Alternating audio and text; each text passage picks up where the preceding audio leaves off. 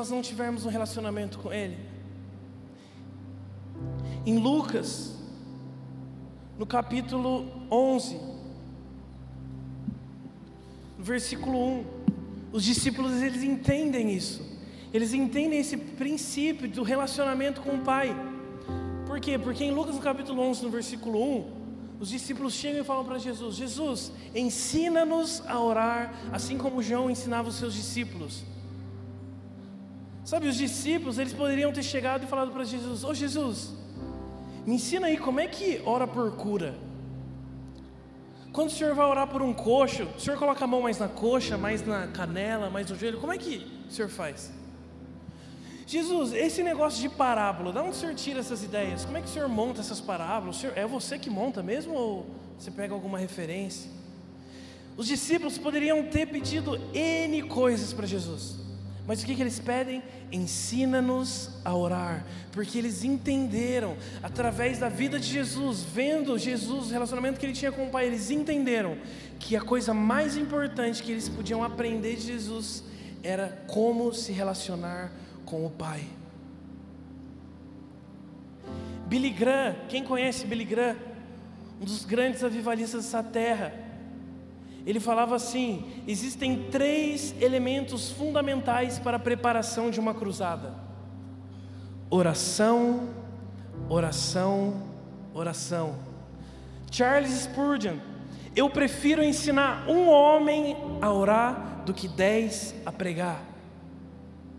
Hudson Taylor, quando eu trabalho, eu trabalho, quando eu oro, Deus trabalha.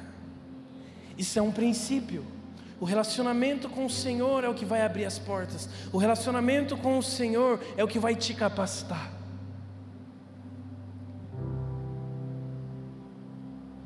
Agora abre a sua Bíblia comigo em Atos, no capítulo 2, versículo 14. Então, eu entendo que esse lugar de intimidade é o que antecede o poder do Senhor. Só que aí eu começo a ver algumas pessoas levando para um outro extremo, que é o que? Ah, então eu entendi, eu tenho que ter relacionamento com o Senhor, então eu não vou sair mais do meu quarto, eu vou ficar aqui chapando na presença de Deus. Ah, é só isso que eu quero da minha vida. Ah, eu não quero ir trabalhar, eu não quero mais ir para a escola, eu não quero fazer faculdade, eu só quero ficar aqui chapando na presença de Deus. Ah, eu vou para a igreja todos os dias, eu não quero nem saber. Agora eu vou voar nas asas do Espírito. E aí o Senhor ele está assim, cara, muito bom que você é, íntimo de mim. Eu amo você aqui na minha presença, mas cara, tem gente lá fora que está precisando receber isso que você está recebendo aqui todo dia. Entenda uma coisa: as bênçãos que o Senhor lhe derrama na sua vida não é para parar em você, mas é para através da sua vida outras pessoas serem alcançadas. Aqui o pastor ele falou no versículo em que Jó, ele começou a orar pelos amigos, aí ele recebeu o que? Uma porção dobrada de tudo que ele tinha. A sua vida, ela tem que servir para abençoar outras pessoas. O que o Senhor derrama na sua vida não pode parar em você. E aí o meu ponto número dois é eu me levanto. Fala comigo, eu me levanto. E aqui em Atos, no capítulo 2, versículo 14, diz: Pedro, porém, Pondo-se em pé com os onze, levantou a sua voz e disse-lhes: Homens judeus e todos que habitais em Jerusalém, seja-vos isto notório e escutai as minhas palavras. Pedro, ele entendeu isso. Imagina comigo, os discípulos, eles estavam ali esperando há tantos dias a promessa se cumprir, o Espírito Santo descer, e de repente isso acontece o Espírito Santo desce, eles começam a ver línguas como de fogo na, na cabeça das pessoas ali, a maior loucura, falando um monte de língua, deveria estar acontecendo uma doideira, e eles estão ali recebendo finalmente aquilo que o Senhor prometeu para eles. E aí as pessoas começam a chegar e começam a falar: Nossa, mas aquela pessoa, eu sei que ele não é da minha região, mas ele está falando a minha língua, como que isso acontece? As pessoas que estão passando por ali, elas começam a estranhar aquilo. Alguns falam: Nossa, é meio-dia ainda e eles já estão bêbados, como assim? E aí o que, que acontece? Pedro, ele poderia muito bem ter ficado ali no lugar dele e falado assim: Cara, deixa essa galera falar. Eu vou ficar aqui chapando. Ah, chegou o nosso dia, meu irmão. Eu quero ficar aqui agora até três horas da manhã. Pedro não poderia ter feito isso? Poderia. Mas Pedro, ele se lembrou daquilo que o Senhor disse para ele. E o que, que ele faz? Ele se levanta. E o Senhor hoje, Ele está nos chamando, Ele está chamando a nossa geração para se levantar.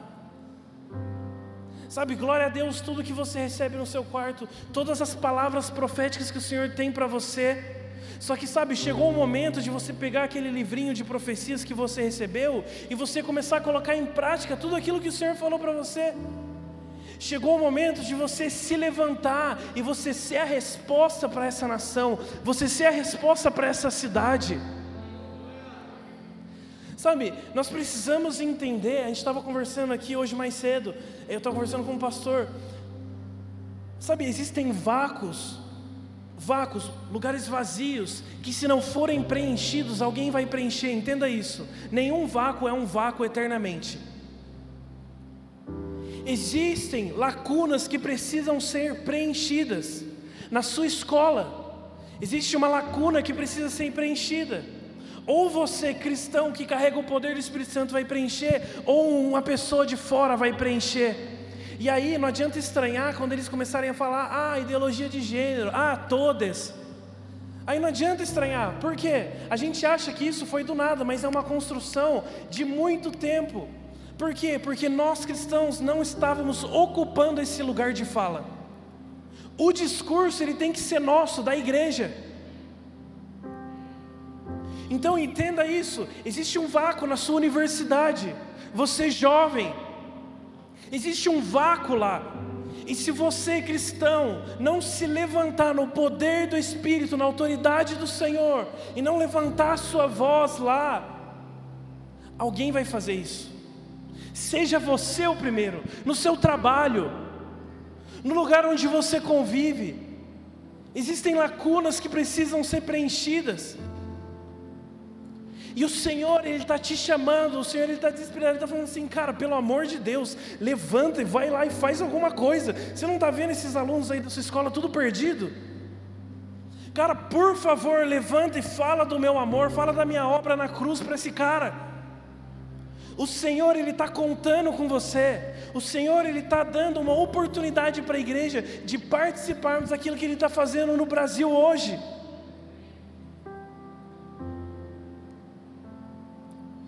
E aí em Atos, no mesmo capítulo, só que no versículo 41 diz assim: os que aceitaram a mensagem foram batizados.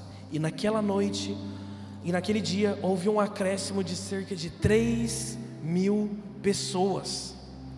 3 mil pessoas, 3 mil vidas para Jesus, porque um homem se levantou. Imagina o poder e a transformação que não pode acontecer nessa cidade, se todas as igrejas dessa cidade se levantarem no poder do Espírito Santo de Deus. O Senhor, Ele está nos chamando. Abre a sua Bíblia comigo em Atos, em Esther, capítulo 4. Esther, capítulo 4, por favor.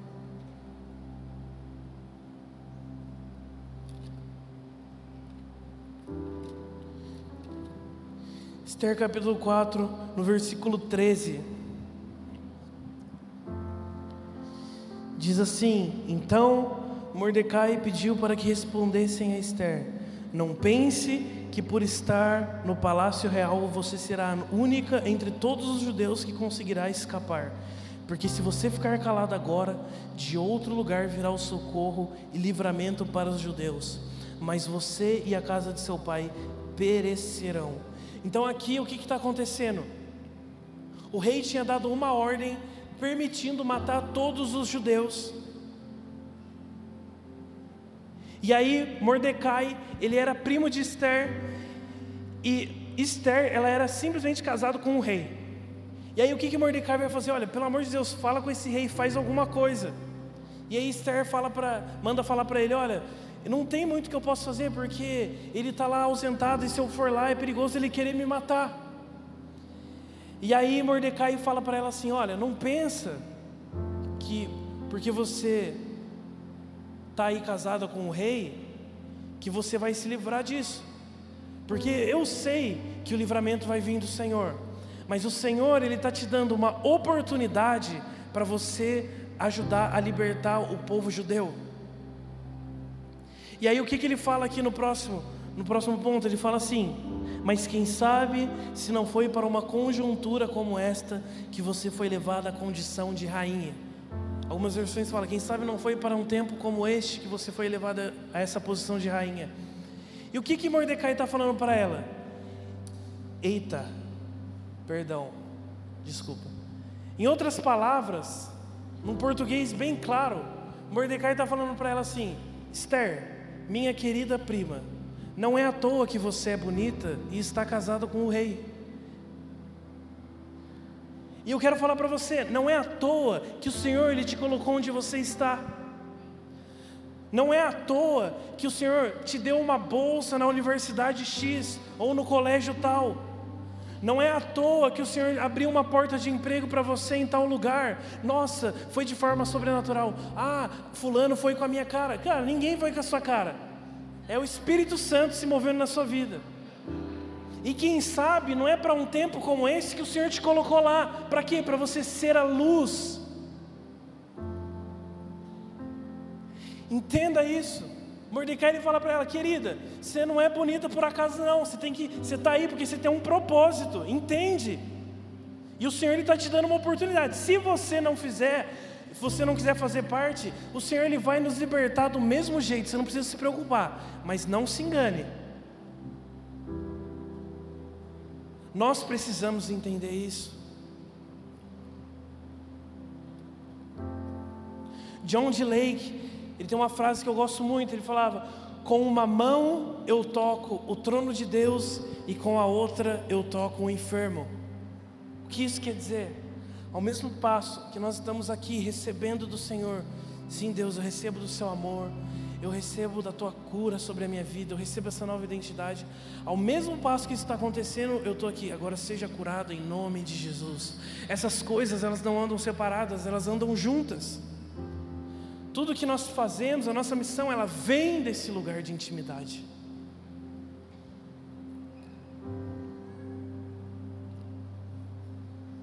Abre a sua Bíblia em Lucas no capítulo 5.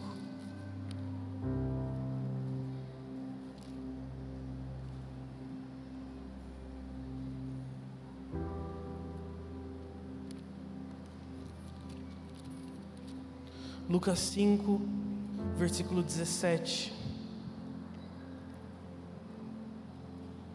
E aconteceu que num daqueles dias Jesus estava ensinando e achavam-se ali assentados fariseus e mestres da lei, vindos de todas as aldeias da Galileia, da Judéia e de Jerusalém.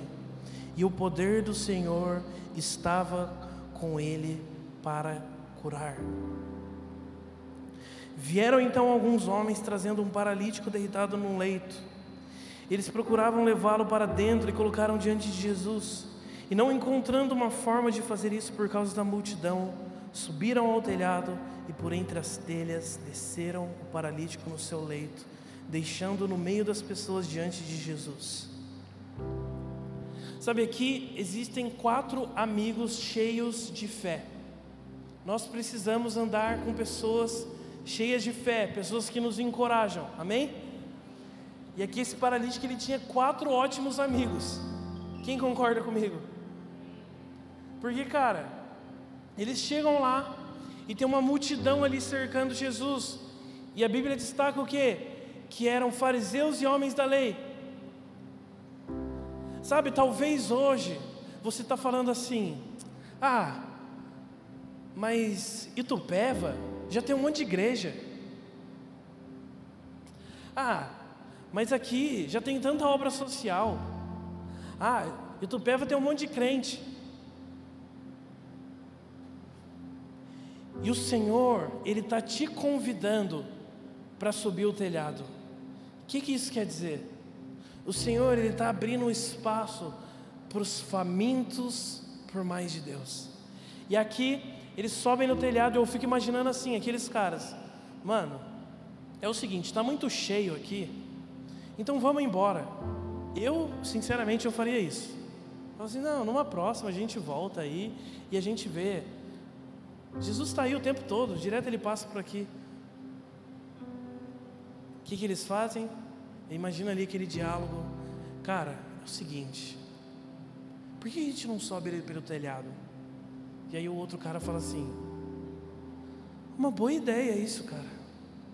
Aí o terceiro amigo ele fala assim: Cara, vamos lá, é a nossa chance. Aí o quarto fala: Bom, se os três aceitaram, não tem mais o que eu faça, né? Vamos lá.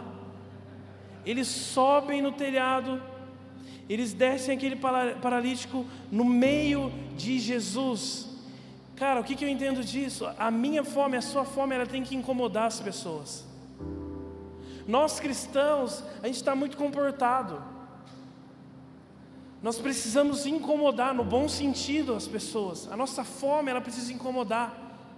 Eu lembro que quando eu era mais novo, eu ia na igreja, e aí às vezes eu sentava assim na cadeira, e aí tinha uma mulher do meu lado, e ela começava a sapatear, e ela começava a mexer, e aquilo me incomodava demais. Eu falava, nossa, pelo amor de Deus, fica quieta, moça.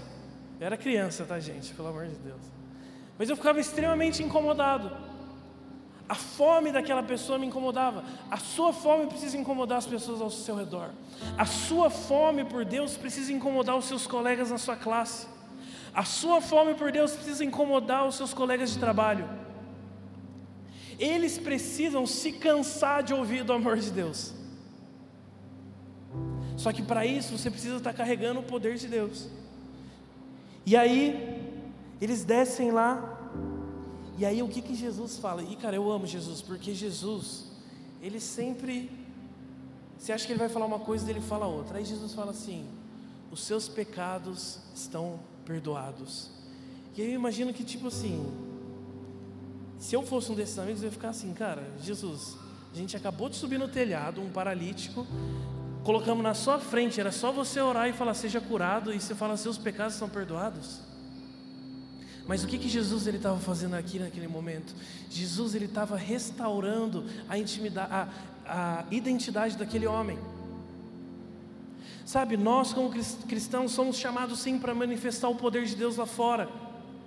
Mas mais importante do que uma pessoa ser curada é, no exterior, no corpo dela, ela ser curada dentro. E era isso que Jesus estava fazendo. Jesus estava olhando muito além daquele paralítico. É óbvio que Jesus sabia que aquele cara não andava, só que para ele importava muito mais um filho voltar para casa do que ele sair dali andando. Nós precisamos entender isso. Lá fora existem N necessidades, existem pessoas passando fome, existem pessoas enfermas, e cara, nós não somos a solução de todos os problemas, mas o amor de Jesus é. Nós precisamos ser a resposta para essas pessoas através de Jesus. E aí Jesus ele fala isso e aí os fariseus eles começam a pensar, nossa, mas quem é esse que está blasfemando isso? E aí Jesus ele fala, o que, é mais fácil dizer?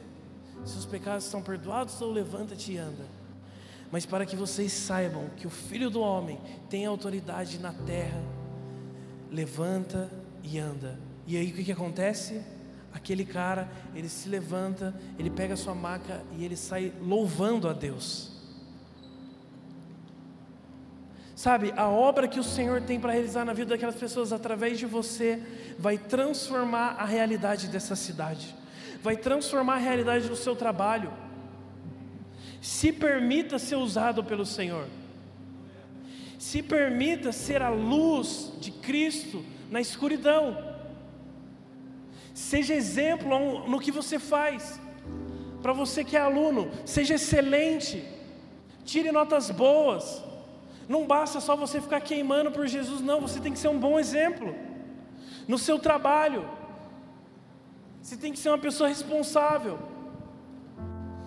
A excelência nossa, ela também representa o reino de Deus aqui na terra. Sabe, às vezes você é uma pessoa que você carrega o poder de Deus, você tem intimidade com o Senhor, mas quando você vai falar alguma coisa para alguém, ele fala assim: mano, o que, que esse cara quer falar? Ele senta lá no fundo da sala e só tira nota ruim.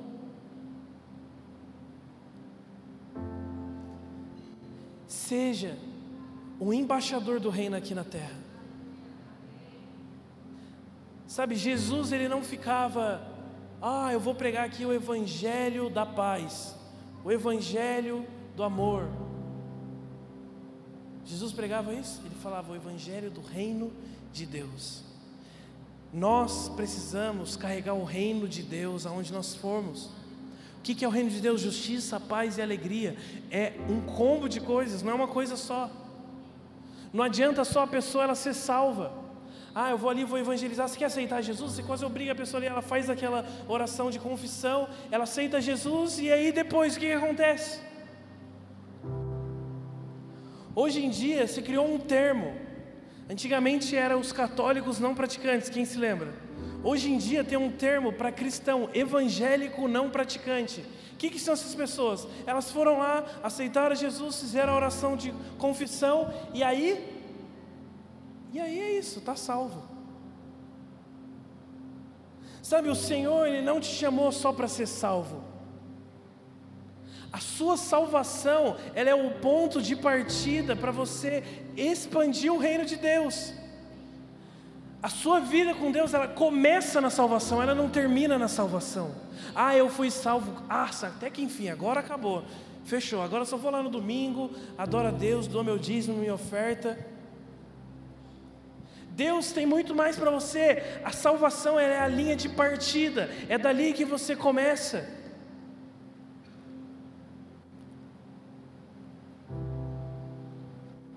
E o último ponto. Eu vou para a guerra. Abre a sua Bíblia em 1 Samuel, capítulo 17.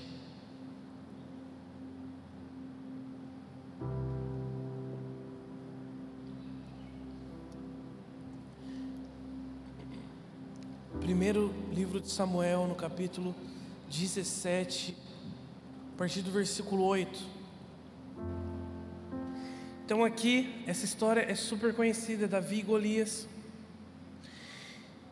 E Golias ele estava afrontando o povo de Deus já há algum tempo. E aqui no versículo 8 diz: Golias parou e gritou às tropas de Israel: Por que vocês estão se posicionando para a batalha? Não sou eu um filisteu e vocês os servos de Saul? Escolham um homem para lutar comigo. Se ele puder lutar e matar-me, nós seremos seus escravos.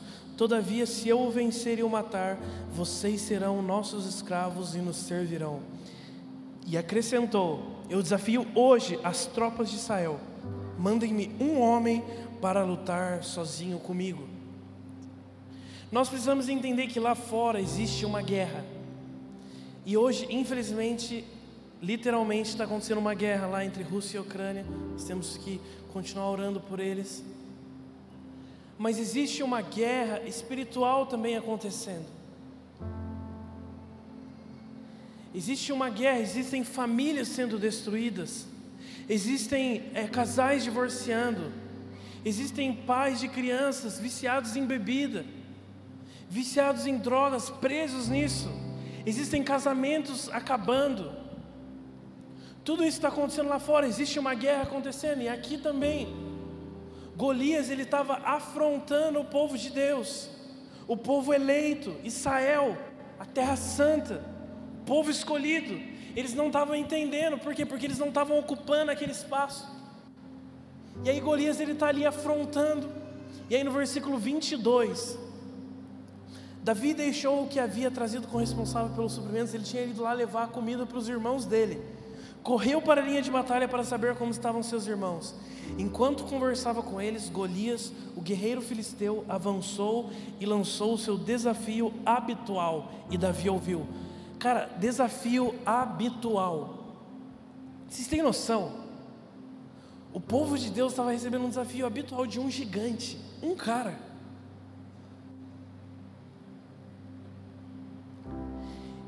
E aí, no versículo 24, quando os israelitas viram o homem, todos fugiram com muito medo. Sabe, nessa guerra existem somente dois tipos de pessoas: os que fogem e os que enfrentam. Hoje, o Senhor, Ele está dizendo: olha, lá fora o negócio está feio, eu não vou mentir para você. Mas ou você foge ou você está dentro. E aí, no versículo 32, pula lá comigo, no versículo 32, Davi disse a Saul: Ninguém deve ficar com o coração abatido por causa desse filisteu. Teu servo irá e lutará com ele. Ou seja, Davi, um pastorzinho de ovelhas, o que, que ele estava fazendo? Ele estava acalmando o rei de Israel. O Senhor, Ele quer te colocar nessa posição de influência, onde os seus conselhos, onde a paz que você carrega vai afetar pessoas em níveis que você nem imagina. O Senhor quer te usar nesses lugares, assim como Jesus, Deus estava usando Davi. E aqui Davi está acalmando o rei. Eu acho isso aqui muito engraçado. E aí respondeu Saul: você não tem condições de lutar com este filisteu, você é apenas um rapaz, e ele é um guerreiro desde a mocidade. Davi, entretanto, disse a Saul: Teu servo toma conta das ovelhas de seu pai. Quando aparece um leão ou um urso e leva uma ovelha do rebanho, eu vou atrás dele, atinjo-o com golpes e livro a ovelha de sua boca. Quando se vira contra mim, eu o pego pela juba, atinjo com golpes até matá-lo. Davi, ele estava comparando esse gigante com um leão, com um urso. Por quê? Porque essa era a experiência que ele tinha. Essa era a experiência que ele tinha com o Senhor nos tempos de solitude dele com o Senhor. Nos momentos que ele estava ali sozinho, cuidando daquelas ovelhas, ele estava exercendo aquilo com excelência. E as experiências que ele estava passando ali, era o que ele tinha. O Senhor, Ele quer usar as suas histórias para marcar outras vidas, para marcar essa cidade. Assim como ele usou Davi. Davi ele fala: Olha, eu já matei leão, já matei urso, não se preocupe, isso daí é só mais um gigante. Por quê? Porque Davi entendia que quem livrava ele das mãos daquele leão e daquele urso não era a força dele, mas era o Senhor. Entenda isso hoje, cara. Se você for lá fora na força do seu braço, eu já vou te adiantar, você vai se dar mal. Porque não é uma guerra, nossa guerra não é contra carne nem sangue, mas contra principados e potestades. Nós precisamos guerrear na força do Espírito, na força do Senhor, através da palavra dele. E Davi entendia isso. Ele falou: Cara, quem me protege é o Senhor. Eu não vou me preocupar, isso daí é só mais um gigante. Se coloca de pé no seu lugar.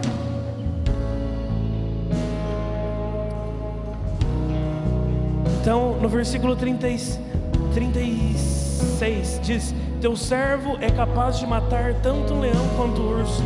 Esse filisteu incircunciso será como um deles, pois desafiou os exércitos do Deus vivo.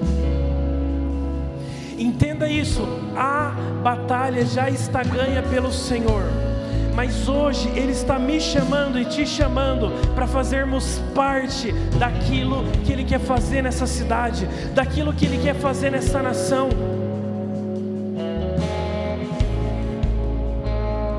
E aí no versículo 41,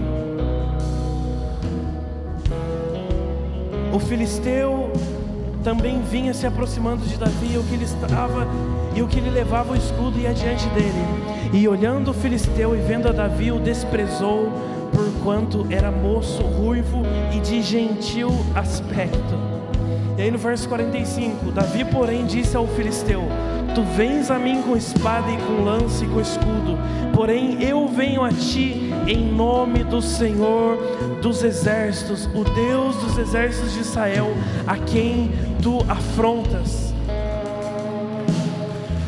Você não representa o seu nome, meu irmão. Você não representa a sua cidade, você representa o reino de Deus. Isso que o embaixador faz, ele representa a nação dele. Todos nós aqui, nós somos da nação celestial, nós somos embaixadores do reino de Deus. Nós não vamos lá fora levando uma bandeira, o certo é isso, o certo é aquilo. Não, nós levamos a palavra de Deus, nós levamos o poder do Espírito Santo. E nessa noite eu tenho um convite para você. E eu quero que você realmente levante as suas mãos convicto Eu não quero que você haja pela emoção. Eu não quero que você seja